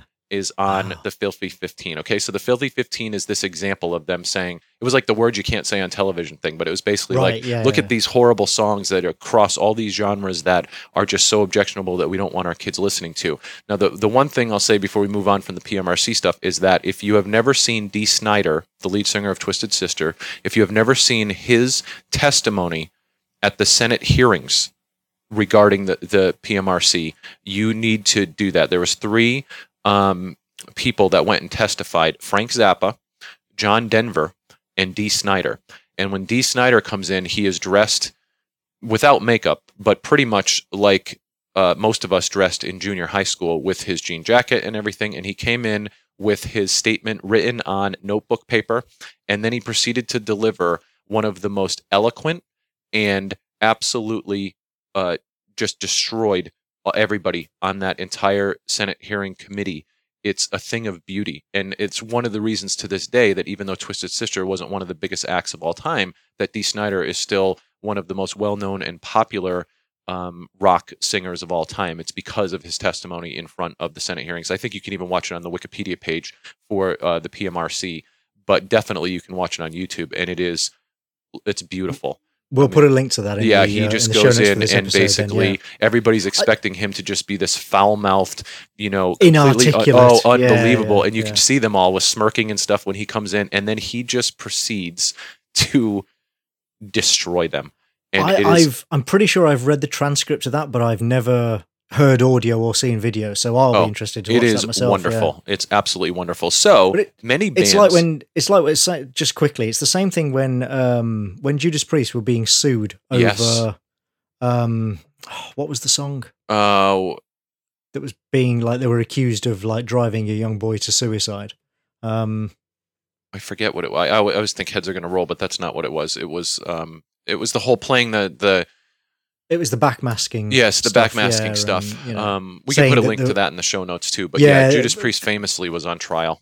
cl- claimed that uh, you know there was backmasking of them urging somebody to do it, do it. When we do our so- Judas Priest episode, was- we'll uh, Yeah, yeah, yeah. We'll- we'll- but I just I just wanted to say that I have seen video because uh, I saw that on a documentary on the BBC many years ago. I have seen video um, of the court proceedings in there, and Rob Halford does exactly the same thing. Like everybody is clearly expecting him to be an idiot, and he's incredibly articulate and you know like reasonable and obviously intelligent, and just basically looks at these people like they're mad. Like this is entertainment. well, and they We make him listen performers. to the song backwards Yeah, over and Yeah. over and over again, and try to get him to admit that what we're hearing is something that doesn't. They're they're trying to make something of Yeah. something that doesn't Well, exist. he obviously. he even he even sings the song in the courtroom, like to uh, hidden messages them. in Judas Priest stained class album. So basically, Right. that there was messages in the actual album. oh, the whole album. yeah, right, exactly. And so and they, he he sings lines like so you know to show how his style of singing results in these things like gasps at the end of a line. Sure. that they are accusing them of being backmasked subliminal message. It's just Yeah. I mean the whole thing was absurd, but yeah, that is But a- another video. Yeah, and it's another one where you can tell that the court clearly was not, or the prosecution in any case, clearly was not prepared for this man to actually be, you know, an articulate, intelligent human being. Right, and so a lot of the um, and so it, the the result of all that stuff is when you look on a album now and you see parental advisory, explicit lyrics, or something like that. That was the sort of general label that came out of this whole thing. The RIAA ended up adopting um, this sort of label, but it's nowhere near the rating system that uh, the PMRC was pushing for at the time. And in many Well, ways, and the whole the whole uh, mature lyrics thing as well was, uh, or whatever it's called. What, what's the actual label? Uh, parental advisory, uh, explicit lyrics, or Explicit lyrics. That's Yeah. it. Yeah, that that that was a genius PR move. That was genius marketing in the end. That was well, that was the exactly record what I was just going to industry's- say. Yeah, that Yeah. was the record industry's response to like, okay, well, we'll put this on our records. And the PMRC went, oh, okay, okay, that'll, you know, that's a good compromise. Not knowing that the record industry had already realized that if they did this, uh, kids would be more attracted. To Not only that, and I will tell you right now that this is how much that it uh, it made me want to get albums. I remember the very first album that I ever bought that had that label on it, and it was uh, Wasp Live in the Raw. It was a it was Ah, Wasp's right. 1987 live album that was recorded in uh, Long Beach Arena in California, and it had and, and it had that label on it. And I remember between that label and the cover of that album, which is basically Blackie Lawless's head severed inside of a kid's closet, uh, I thought this is probably going to be the greatest album that I've ever heard in my entire life. Uh, and in fact, it is probably my favorite live album of all time. It's Right. it still stands up to this day It's But just an amazing the album. explicit lyrics sticker became like a seal of quality. It was almost, the seal It's of like, appro- it was like the Nintendo yeah. seal of quality for yeah, music. If it if it didn't have that on it, you were like, "Whoa, it's a metal album. Why hasn't it got the explicit lyrics?" Absolutely, it was the Can't be difference between PG thirteen and rated R. I didn't want Exactly, to see a. PG thirteen movie. I didn't want my horror movies to be rated PG thirteen. I wanted the gore. I wanted everything. Yeah. And so seeing that label was almost like, okay, I am assured of a level of quality now that I'm buying this album. It's it's going to have the content that I'm looking for in my heavy metal album. So so Oh. uh, Hook in Mouth is Dave Mustaine's anti PMRC rant, and when you look at the lyrics for that song, then you can see uh, it, there's a lot of uh, uh, references to George Orwell's 1984 and the sort of ministry of truth in there as well. You know, a little man with a big eraser changing history. Um, my favorite line before the before it kicks in and really gets heavy because there's sort of a rolling bass line that sort of opens this song.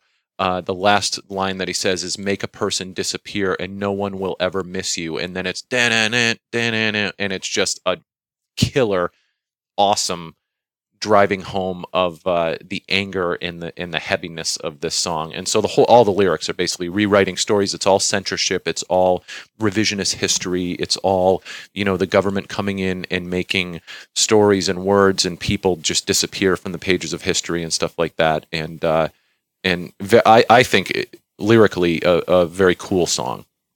I, I think it's. I think the lyrics are the strongest thing about this song. Uh, the the music itself, it's it's all right. It doesn't offend me, but it doesn't really do anything for me. But I agree that lyrically, it's it's very strong. Um, I do think that it's badly placed. I understand like the the idea of putting the sort of the the rallying call for free speech and stuff at the end, but I do think that either, well, basically, five oh two could Uh-huh. have been a better closer. Okay. Uh, Anarchy in the UK could have been a better closer, as we said, and Lungs of Hell could have been a better closer because you know finish on an instrumental. Any of those tracks would have been better placed, I think, at the end of this album rather than this track. Yeah, I would have taken uh, Anarchy in the UK and put it right behind this one. So you've got Hook in Mouth, and then which is the whole anti-PMRC, and then you've got the Anarchy song right behind it. And I think that Yeah. would have conceptually finished the album on Ah, a yeah, it would, flourish. yeah. But uh, but there's some great lyrics in the song. I mean the the the whole chant, uh, you know, uh, F is for fighting, R is for red. Um, you know. He, he says uh, this spells out freedom, which means nothing to me as long as there's a PMRC. So very much the anti-PMRC song. But at the end, he says uh, there's a, a set of lyrics where he says, "Put your hand right up my shirt and pull the strings that make me work. Jaws will part, words fall out like a fish with hook and mouth." And you know, obviously, just telling the PMRC, just tell me what you want me to say, and that's that's that's the world we're living in now. Is that you'll just put the words right in my mouth, and so. Uh, I, I just I love this song, and this is a song that again uh, a lot of times Megadeth would include in their live sets. And when you, they get to the sort of chanting anthem part of the song where he's spelling out the word freedom, uh, the crowd would obviously go wild and Sure. and you know chant along with them and stuff like that. And it's just a very angry sort of heavy song. But you're right in compared to the um, you know some of the tempo and and the complexity of other songs on the album. This is a very straight ahead heavy song because I do think he intended for the lyrics to be the main focus of this song and just the uh, the anti PMRC and the anti censorship message of the song.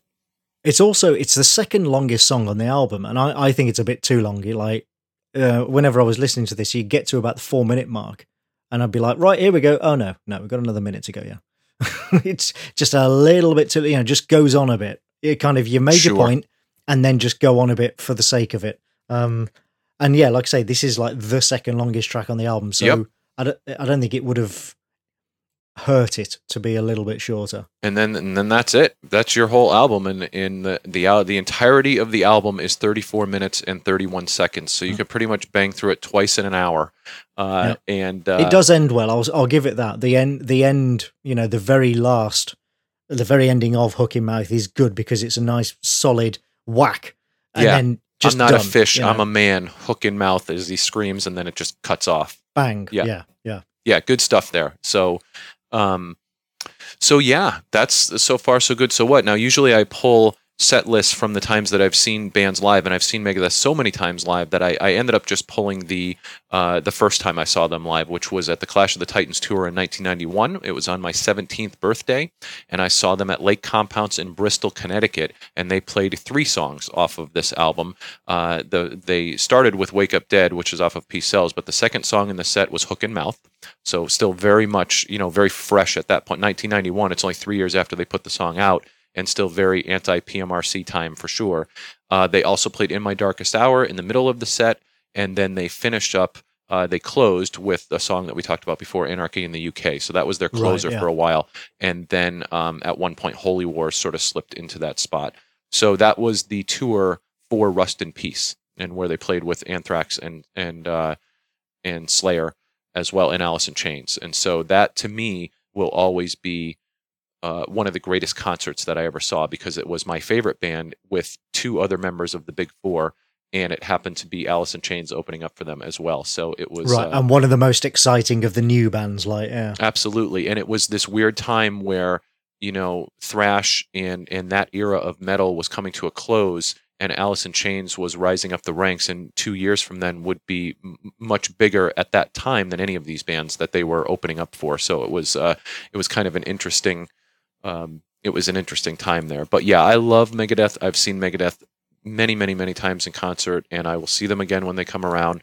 Um, the coolest time that I saw them, we have an amusement park out here in Agawam, Massachusetts, which is about 10 minutes from me, and it's a Six Flags uh, amusement park. And when Gears of War launched, the video game, when the first one launched, Megadeth had a song called Gears of War on the soundtrack for that game. And what they did was they were invited by Six Flags to tour a bunch of their parks across the country and just play a three song set at Six Flags. And so I knew someone that was working security at Six Flags at the time. And they um, let me know about it, and I went in. You could play Gears of War in the amusement park and stuff like that, and so they brought him in.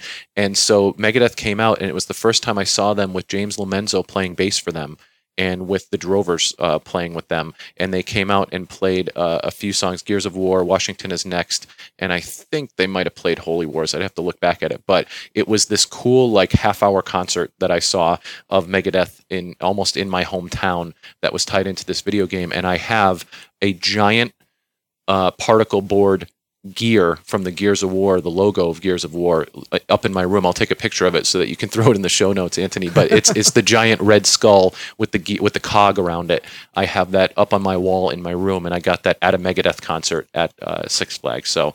Um, so yeah, my favorite band. I'm eagerly awaiting their follow up to uh, 2013 Super Collider because that album was horrific. Um, and they are working now with uh, with a couple of new with the drummer from Lamb of God, Chris Adler, I believe his name is, and uh, Kiko Loureiro, who was in a band called Angra, I believe, but he's the guitar player that's working with them in the studio now, and they are working on their next album. So we're going to get at least one more from them.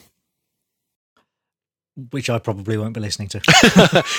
but I'll be bugging you incessantly if it's good to listen to it. So, uh, so yeah, so that's that. I appreciate you um, giving that album its due because I know you're not a Megadeth fan, and and we have spent a lot of time discussing this album, and I really do appreciate that because they are my favorite band. Hey, well, you know, look, uh, over the course of this show, I am sure I'm going to be playing you albums that you really don't have any interest in. So, you know, that's uh, that's just part of the deal, isn't it? Yeah, But yeah, I uh, unfortunately this album still does nothing to make me think, oh, I should, you know, maybe I should go and get some of their other early albums or something. I just there's nothing that, yeah, you know, just nothing that grabs me. Um, and I really, I find it hard to explain why they just have hold such little interest for me. It's, but like we said, it's it's clearly one of those like you either you either like the Dave Mustaine band or you don't uh-huh. um uh, you know and that's that's not a value judgment it's just you either like it or you don't and i just i come down on the side of don't i'm afraid but but hey i'm always up for listening to stuff that i've never heard before so you know and that is, is going to be a staple of this show. I mean, we we've t- taken it easy on ourselves, so to speak, in doing the big four to start off with because it's uh, it seemed like the most Yeah, appropriate place to start. But um, the the basis of the show is going to be that we will be recommending albums to listen to to each other that we may not be familiar with, we may not even like, and we're going to come about and talk on them. And and it's it's your turn to choose, is. and we are now break. This is the first like completely. I have no idea what it is that you're even going to choose, so uh, so I'm excited. all right well uh we are going to do an album by my favorite band my absolute number one top favorite band and that is paradise lost Okay.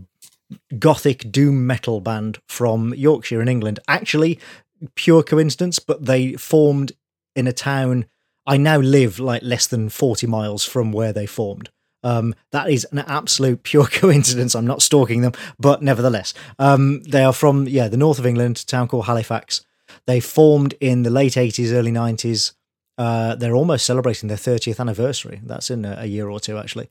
Um, they are still going strong. They just released their, I think, 15th Wow. album.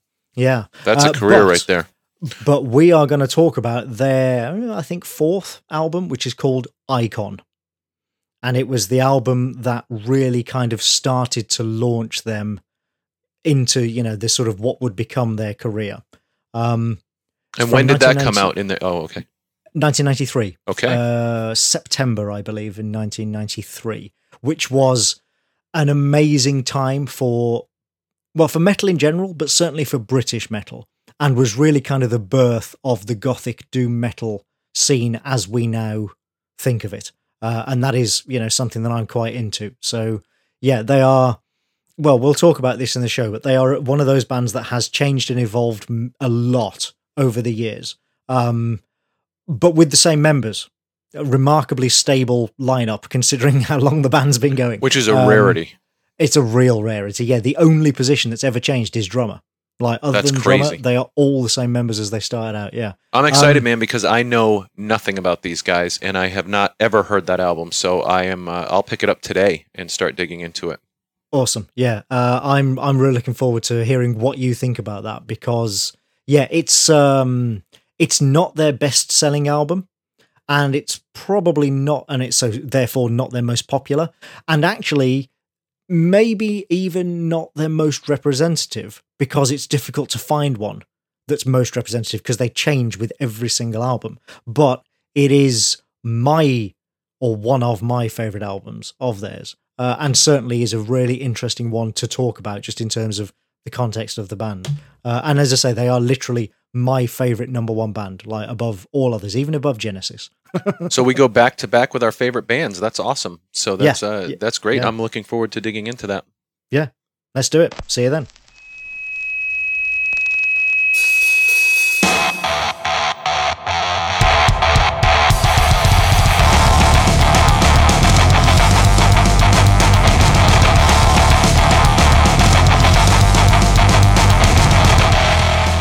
You've been listening to Anthony Johnston and Brian Attendry thrash it out. If this is your kind of thing, please spread the word, rate us on iTunes, and support us at patreon.com slash thrash it out. With your help, we can stay completely independent and keep thrashing. If you want to get in touch, go to thrashitoutpodcast.com. Thank you, and good night.